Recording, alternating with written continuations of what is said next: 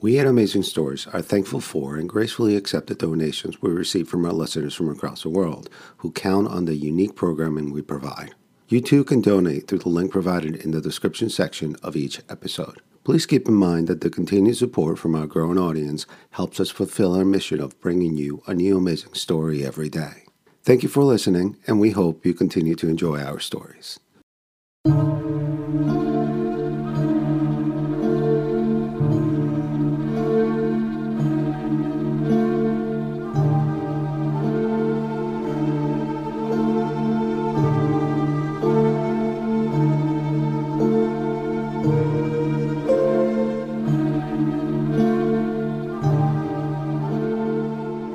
On those cloudy days, Robert Neville was never sure when sunset came, and sometimes they were in the streets before he could get back.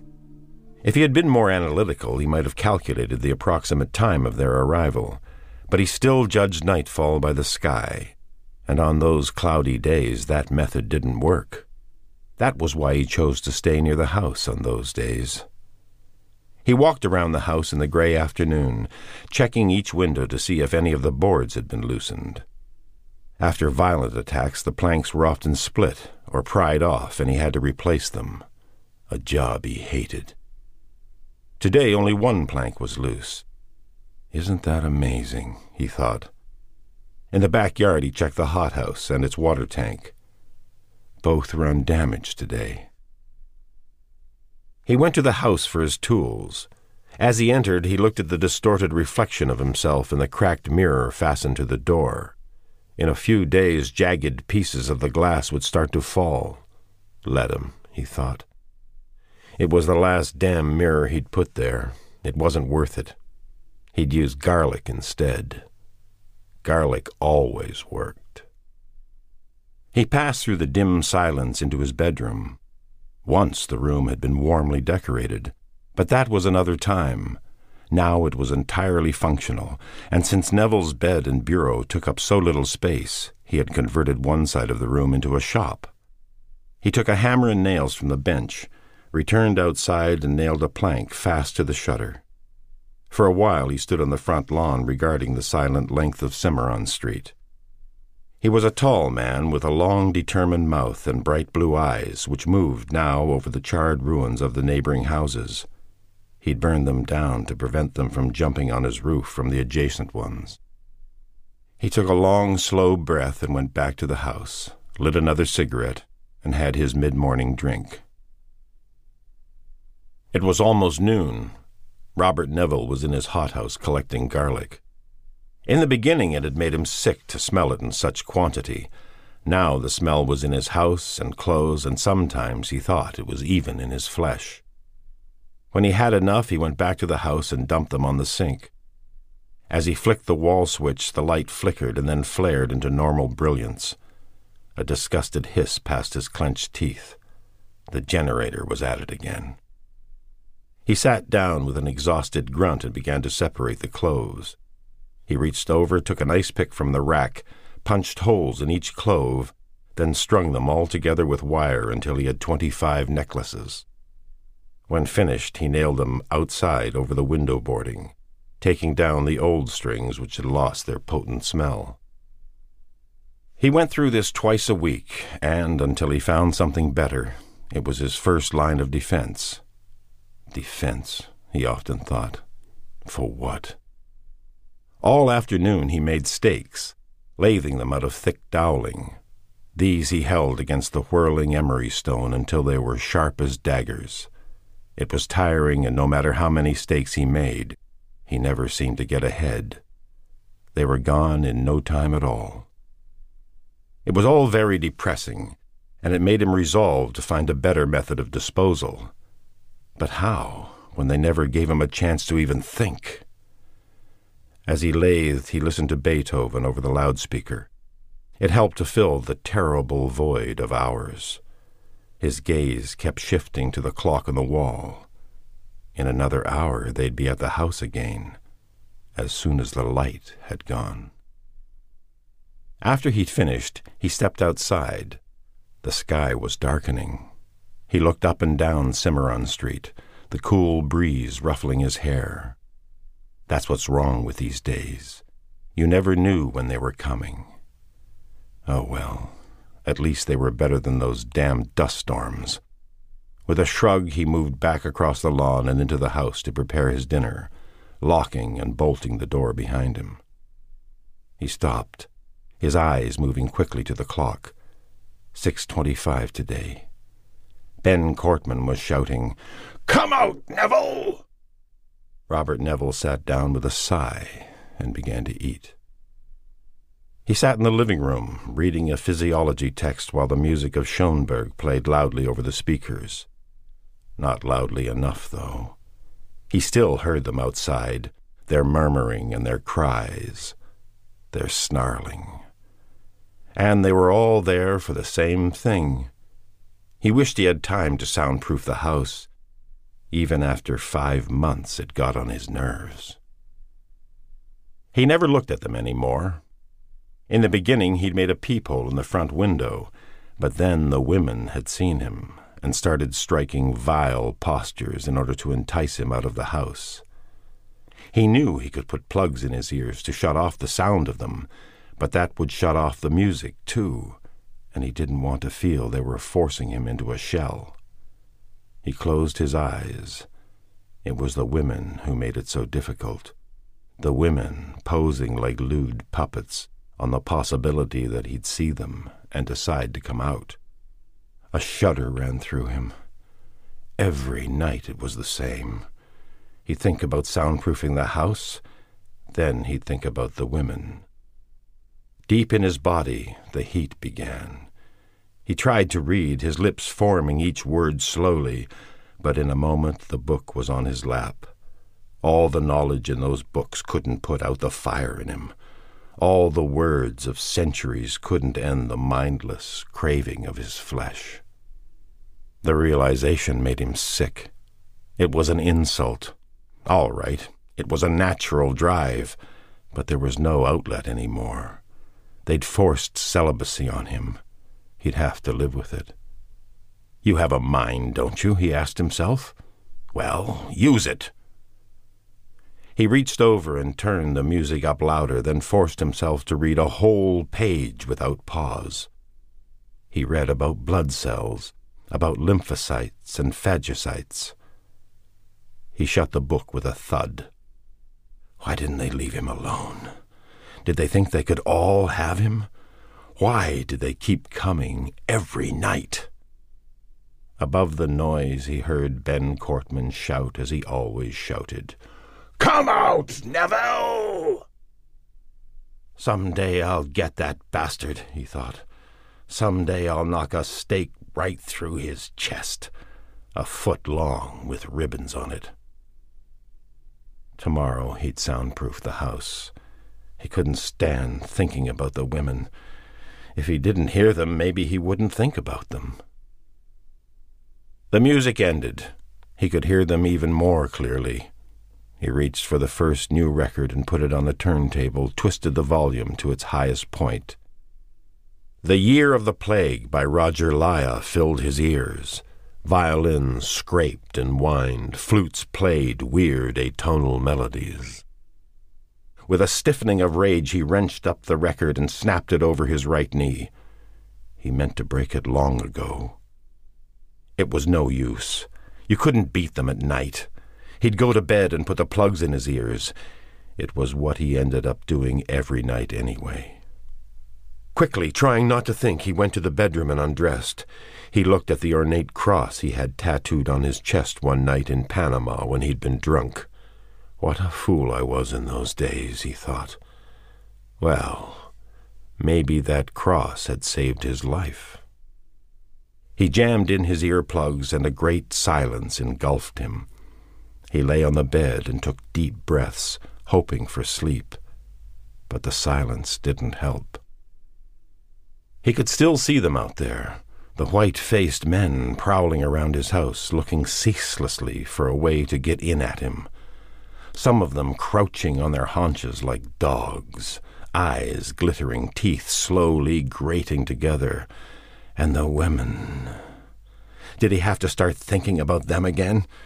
He tossed over on the sheet, his face pressed into the hot pillow, and lay there, breathing heavily, body writhing. Let the morning come. Dear God, let the morning come. He dreamed about Virginia, and he cried out in his sleep, his fingers gripping the sheets like frenzied talons. The alarm went off at five thirty, and Robert Neville reached out in the morning gloom and pushed in the stop. After a few moments, he got up, walked into the dark living room, and opened the peephole. Outside on the lawn, the dark figures stood like silent soldiers on duty. As he watched, he heard them muttering discontentedly. Another night was ended. He went back to the bedroom and dressed. As he was pulling on his shirt, he heard Ben Cortman cry out, "Come out, Neville!" After that, they all went away, weaker, he knew, than when they had come, unless they had attacked one of their own. They did that often. There was no union among them. Their need was their only motivation. The first thing he did when he went outside was to look at the sky. It was clear. He could go out today. As he crossed the porch, his shoe kicked some pieces of the mirror. Well, the damn thing broke, just as I thought. One of the bodies was sprawled on the sidewalk, the other half concealed in the shrubbery. They were both women. They were almost always women. He unlocked the garage, backed his station wagon into the morning crispness, and walked over to the women. There was certainly nothing attractive about them in the daylight, he thought, as he dragged them across the lawn and threw them onto the canvas tarpaulin laid out in the station wagon.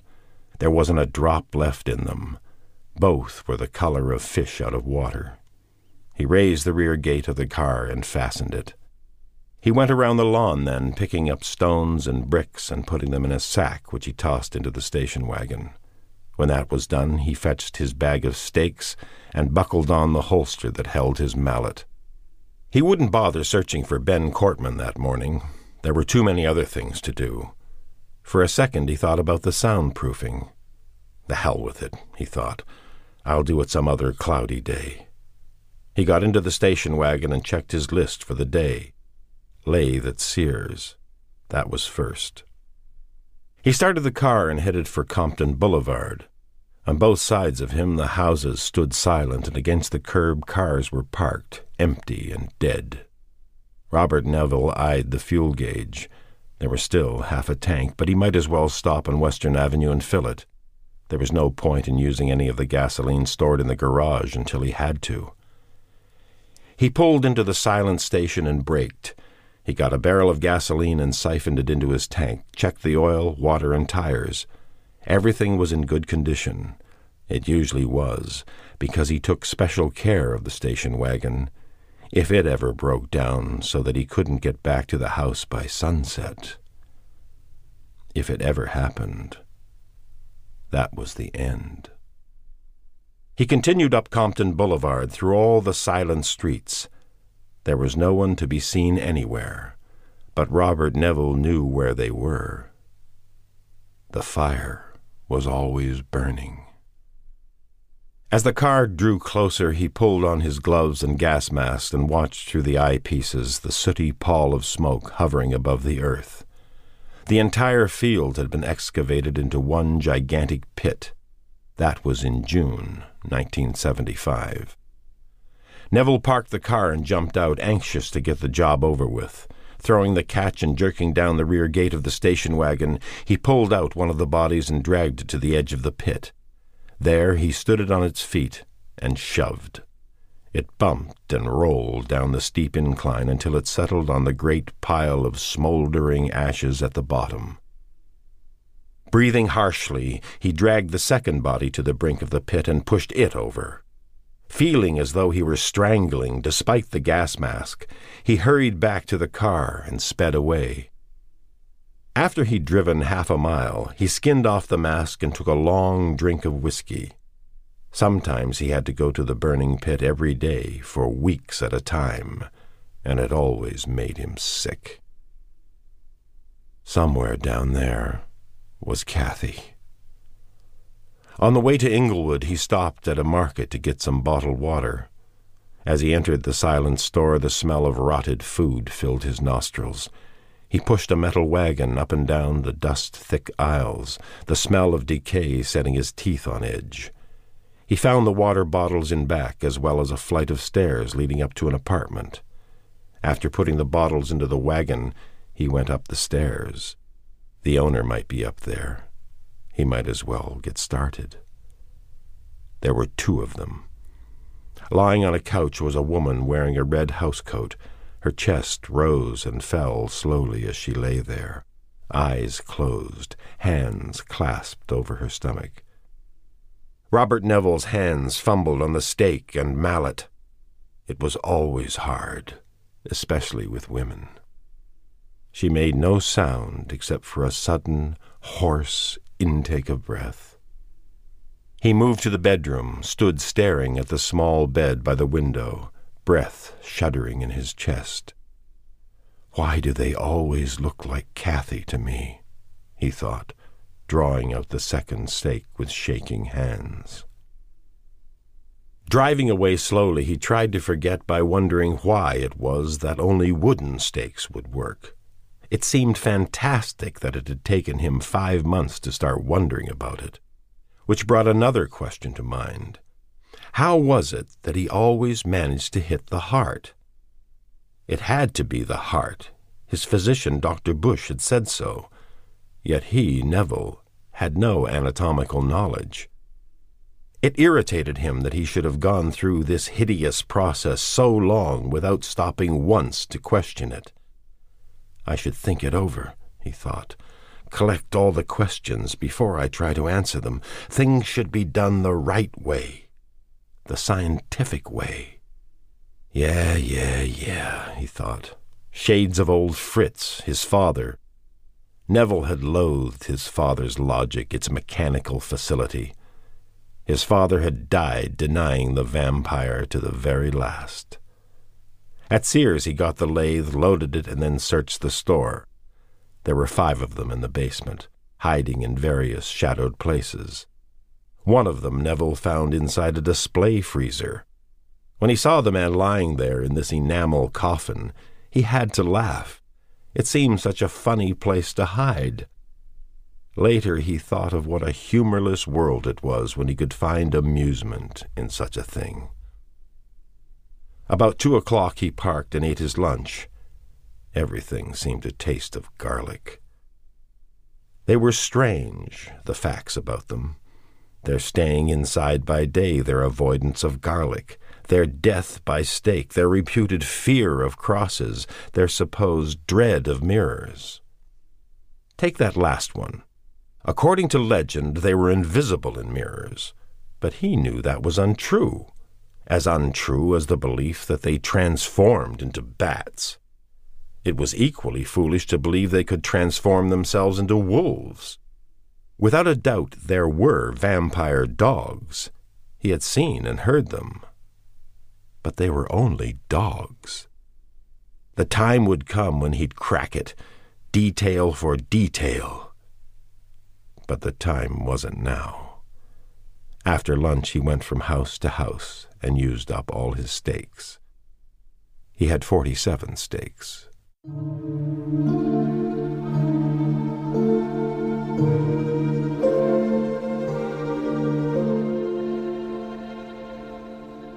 The strength of the vampire is that no one will believe in him. Thank you, Doctor Van Helsing, he thought, putting down his copy of Dracula. He sat staring moodily at the bookcase, whiskey in hand, a cigarette between his lips. The book was a hodgepodge of superstition and soap opera, but the line was true. No one had believed in them, and how could they fight something they didn't even believe in? Something black and of the night had come crawling out of the Middle Ages, something that had been consigned to fantasy, a tenuous legend passed from century to century. Well, it was true. And before science had caught up with legend, the legend had swallowed science. swallowed everything. He hadn't found any doweling that day, or checked the generator, or cleaned up the pieces of mirror, nor had he eaten supper. He'd lost his appetite. He couldn't do the things he'd done all afternoon and then come home to a hearty meal, not even after five months. He thought of the twelve children that afternoon and finished his drink in two swallows. Outside, Ben Cortman called for him to come out. "Be right out, Benny," he thought, "soon as I get my tuxedo on." Be right out. Well, why not? It was a sure way to be free of them. Be one of them. He chuckled at the simplicity. Why not, his mind plodded on. Why go through this when an open door and a few steps would end it all? There was, of course, the faint possibility that others like him existed somewhere. But how could he find them if they weren't within a day's drive of his house? He poured more whiskey into his glass. Why kid himself? He'd never find anyone else. Well, here we are, kiddies, he thought, sitting like a bug in a rug, surrounded by a battalion of bloodsuckers who wish no more than to sip freely of my one hundred proof hemoglobin. Have a drink, men. This one's really on me. His face twisted into an expression of raw hatred. Bastards! I'll kill every mother's son of you before I give in. His right hand closed like a clamp and the glass shattered in his grip. He stumbled into the bathroom and washed his hand. He bandaged it clumsily, sweat dripping from his forehead. I need a cigarette, he thought. What will I do if I ever run out of them, he wondered. Well, there wasn't much chance of that. There were about a thousand in Kathy's. He clenched his teeth. In the larder, he thought. There are about a thousand in the larder. Not in Kathy's room. More whiskey. He sat and listened. Outside they prowled and muttered and waited. Friends, he thought, I come before you to discuss the vampire, a minority element, if ever there was one. And there was. But to concision, vampires are prejudiced against. But are his needs any more shocking than the needs of animals and other men? All he does is drink blood. Why, then, this unkind prejudice? Why must we seek him out and destroy him? He has no means of support, no education. He has not the voting franchise. No wonder he behaves this way. Sure, sure, he thought. But would you let your sister marry one? Outside, the women were there, dresses open or taken off, waiting for his touch, their lips waiting for my blood, my blood. Did they actually think he was going to come out? Maybe I am. Maybe I am, he thought as he jerked off the crossbar from the door. Coming, girls, I'm coming. Wet your lips. They heard the bar being lifted and howls of anticipation sounded in the night. Spinning, he drove his fists into the wall until the plaster cracked and his skin broke. He stood there, trembling helplessly. After a while, he put the bar back across the door and fell into his bed. Oh, God, he thought. How long? How long? The alarm never went off. He'd forgotten to set it. He slept soundly and motionlessly, and when he finally opened his eyes, it was ten o'clock. With a disgusted muttering, he struggled out of bed. Instantly, his head began throbbing. Fine, he thought. A hangover. That's all I need. In the bathroom mirror, his face was gaunt and very much like the face of a man in his forties. He walked slowly into the living room and opened the front door. A curse fell from his lips at the sight of the woman crumpled across the sidewalk. The sky, too, was just as gray and dead. Great, he thought, stalking back into the house. Another day stuck in this rat hole. To hell with it, he thought. I'll get drunk again. But the liquor tasted like turpentine, and with a snarl he flung the glass against the wall. He sank down on the couch, shaking his head slowly. It was no use. They'd beaten him. That restless feeling took hold again. It kept building up, and suddenly he knew he had to get out of there. Cloudy day or not, he had to get out of there. He locked the front door, unlocked the garage, and dragged up the thick door on its overhead hinges. He didn't bother putting down the door. I'll be back soon, he thought. I'll just go away for a while. He backed the station wagon down the driveway and pressed down hard on the accelerator, one roaring sound in the great stillness. He had raced six miles before he knew where he was going. He didn't know he was going to visit Virginia. How long it had been since he had come here. It must have been at least a month. He wished he'd brought flowers, but then he hadn't realized he was coming to the cemetery until he was almost at the gate. His lips pressed together as an old sorrow held him. Why couldn't he have Kathy there too? Why had he followed so blindly, listening to those fools who set up their stupid regulations during the plague? If only she could be here with her mother. Drawing closer to the crypt, he noticed that the iron door was ajar. Oh, no, he thought. If they've been at her, I'll burn down the city. I swear to God, I'll burn it to the ground if they touch her. He flung open the door, his eyes moving quickly to the sealed casket. It was untouched. As he started in, he saw the man lying in one corner, curled up on the cold floor. With a grunt of rage, Neville dragged him across the floor and threw him violently out onto the grass. He threw out the flowers he'd brought the time before, too, then sat beside the casket, his forehead resting on its side. Silence held him in its cold and gentle hands. If I could die now, he thought, peacefully, gently, without a tremor. If I could be with her. If I could believe I would be with her. A tear fell across his motionless hand.